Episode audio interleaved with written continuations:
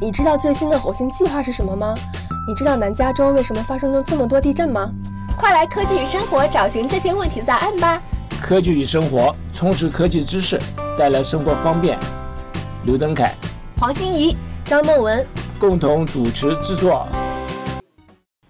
欢迎回到科技与生活谈话节目。我们今天的主题是科技如何有助于慢性疾病的管理。我们的嘉宾是美国洛杉矶南加州大学成人心理系教授吴欣怡博士。他刚才替我们说明了照顾慢性病人的疾病所需要的工作，以及如何去用现在的科技来取代一些人工。现在我们回来说明一下我们这个将来这个趋势如何。我想问一下说，将来这个看样子高科技呢越来越进步，是的，你觉得这个走向会怎么样子的？其实我觉得这个最重要的走向就是说，我们会发展越来越多的科技产品，但是我们要遵循一个原则，就是以用户为需要中心这样的一个原则。就是我们的产品，不管是移动技术产品或者是监测产品，都需要能够让客户愿意熟悉使用，能够掌握这个工具和方法。所以就是遵循有用和实用易用这两个原则，所以能够帮助他们进行监测、辅助、康复，还有对慢性病生活质量能够有明显的改善的功能的工具。那这个部分呢，我们也可以提到说，除了刚刚我们提到的这个 ICT 的技术之外，另外一个部分就是属于机器人的部分。现在大家都对机器人很感兴趣，我们想知道说，机器人能够帮助我们怎么样在慢性疾病方面做什么样的帮助。那我们可以提到，比如说是属于物理辅助方面的机器人，比如说像智能轮椅、人工肢体，还有外骨骼及机器人的训练设备。那第二部分比较是说我研究的部分，就是属于社会机器人。那这个又可以分成两类，一个是属于服务机器人，这个是属于伴随机器人。服务机器人呢，它是用来支持独立生活的一个基本任务，比如说吃饭啊、洗澡啦、移动、导航、监测。那伴随机器人呢，是旨在提高慢性病患者的心理和身体健康。比如说像日本的 Paro， 美国的 iCat， 还有 Buddy 这样的，就属于智能机器人、社交机器人来帮助。那我们自己在研究呢，还包括一个孝心的一个机器人，它是用来陪伴老人家，所以我们是用一个属于智能的动物。那什么动物很智能呢？我们就想到是用一个猫头鹰所以它是一个小小的桌上型机器人，长得像猫头鹰 的样子，很可爱。那它是用来陪伴老人家，包括跟他一起玩游戏、唱歌、跳舞给老人家听，然后还有它可以是多人互动的一个机器人。所以长辈，比如说他跟他的孙辈互动的时候，可以加入机器人，就多了一个一起玩牌的人，甚至一起打麻将的人。对，这样子可以陪伴他，也能够增加他的社会跟心理健康。对，这样来讲的话，我想这个陪伴的机器人可能现在目前技术还比较容易一点，是吧？对，就是还是要回到说这个易用跟实用这样的原则，是不是能够很容易的使用？用语音可以监控，能够了解老人家他发音不是很清楚的情况下，是不是能够了解老人家的意向？那要能够容易的使用。像我们在测试的时候发现，我们是请一个家庭三代一起来做测试，我们发现小朋友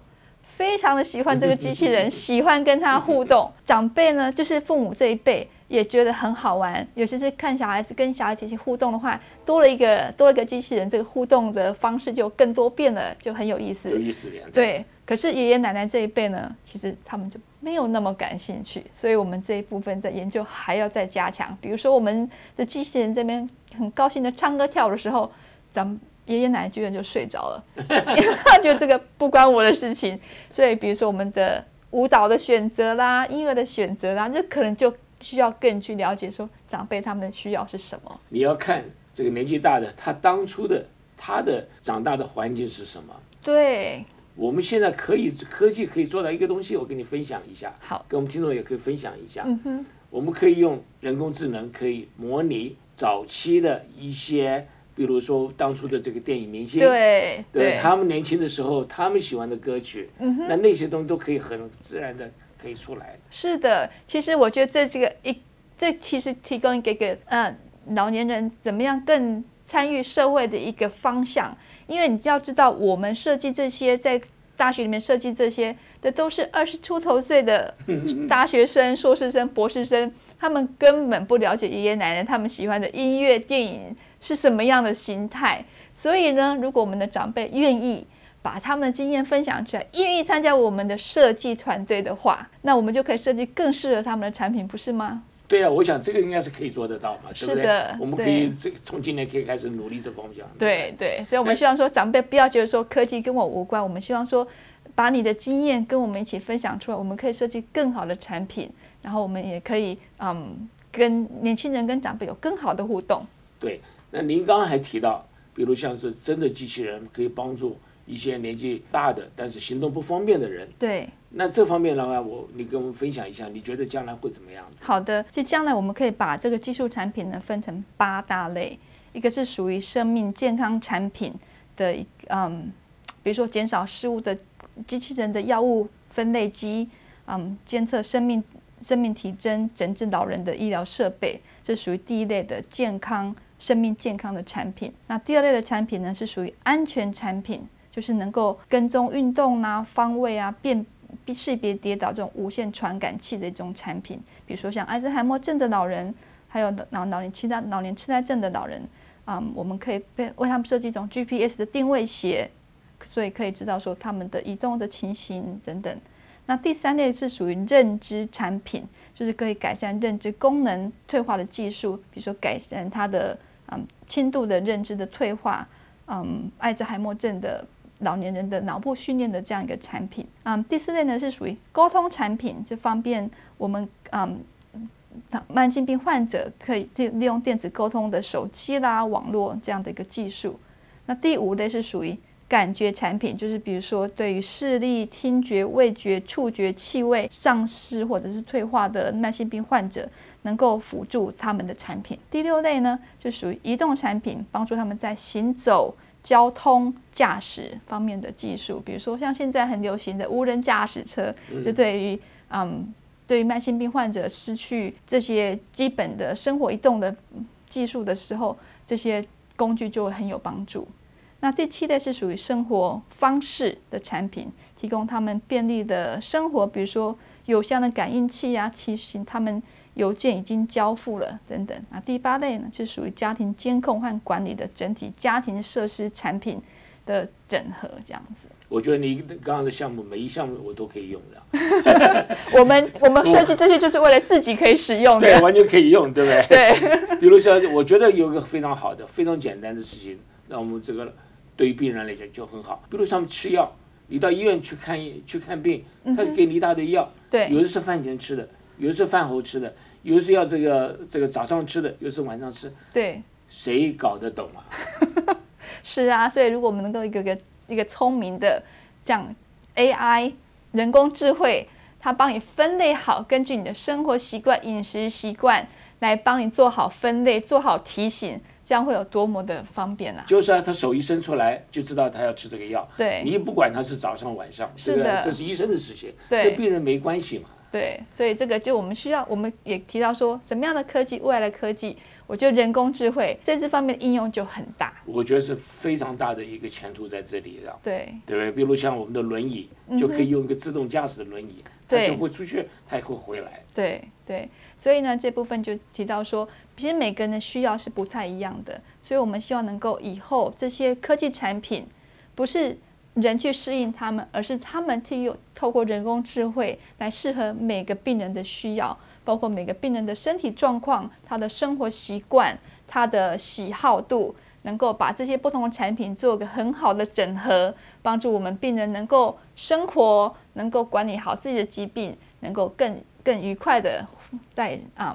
跟朋友跟家人互动，这样子。对，我觉得我这新年到了，有2个新希望。第一个是希望教授们多研究一点，多做好一点。第二个是我自己这个命可以长一点，可以享受这方面的东西。对，我们一起努力。对，好，我们休息一下再回来。好的。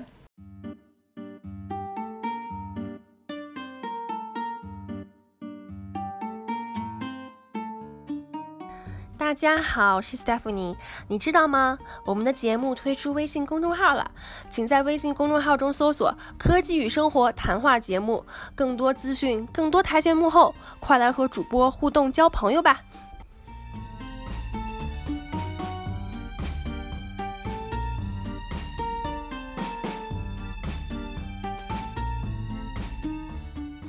好，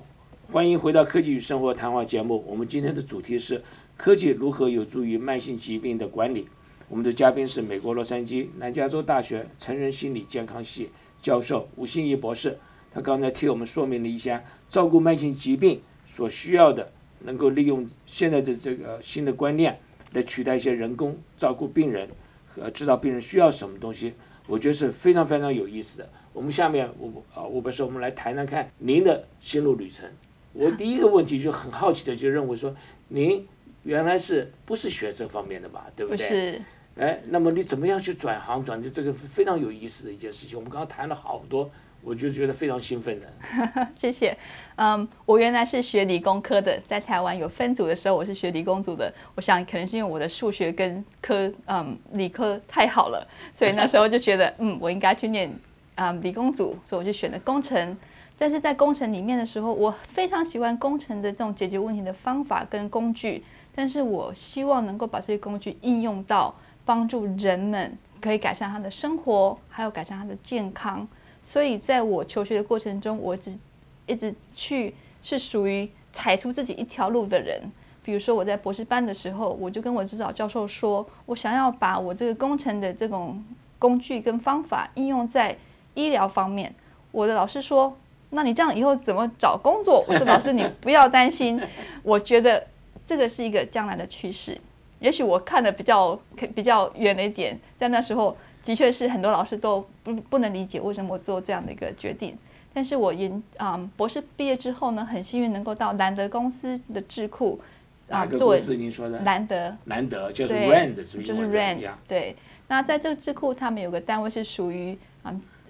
健康研究的，我是他们第一个聘用的工程师，专门做医疗方面的研究。那在兰德公司，我发现工程师能够，其实在政策分析还有流程的评估方面，都能够提出新的方法，帮助这平常是社会学啦、心理学这些社会学家们他们所研究的方向。那后来有机会能够从兰德公司到学校的时候，我是回到南加大，参加工业工程的，成为工业工程的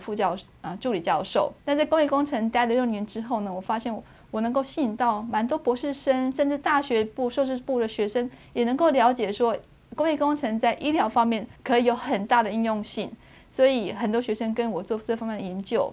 也吸引了社会工作系的老师跟我一起合作。那透过社会工作系的老师，我发现说原来在医疗在对于帮助贫穷的人、慢性疾病的人、心理健康疾病的人，能够有更多的研究可能性。所以我就又从工业工程系转到社会工作系，所以现在是2系合并的教授，希望能够把更多工程的解决问题的方法跟技术和想法带到我们非常需要的慢性疾病、自我管理、心理健康促进这样的一个研究方向。所以应该可以说，你对一些这个人生的看法是可以看得很远的，你知道你自己要做什么，对不对？我希望我能够健康的老年人老年生活，所以呢透过我的研究，希望帮助我自己还有很多我的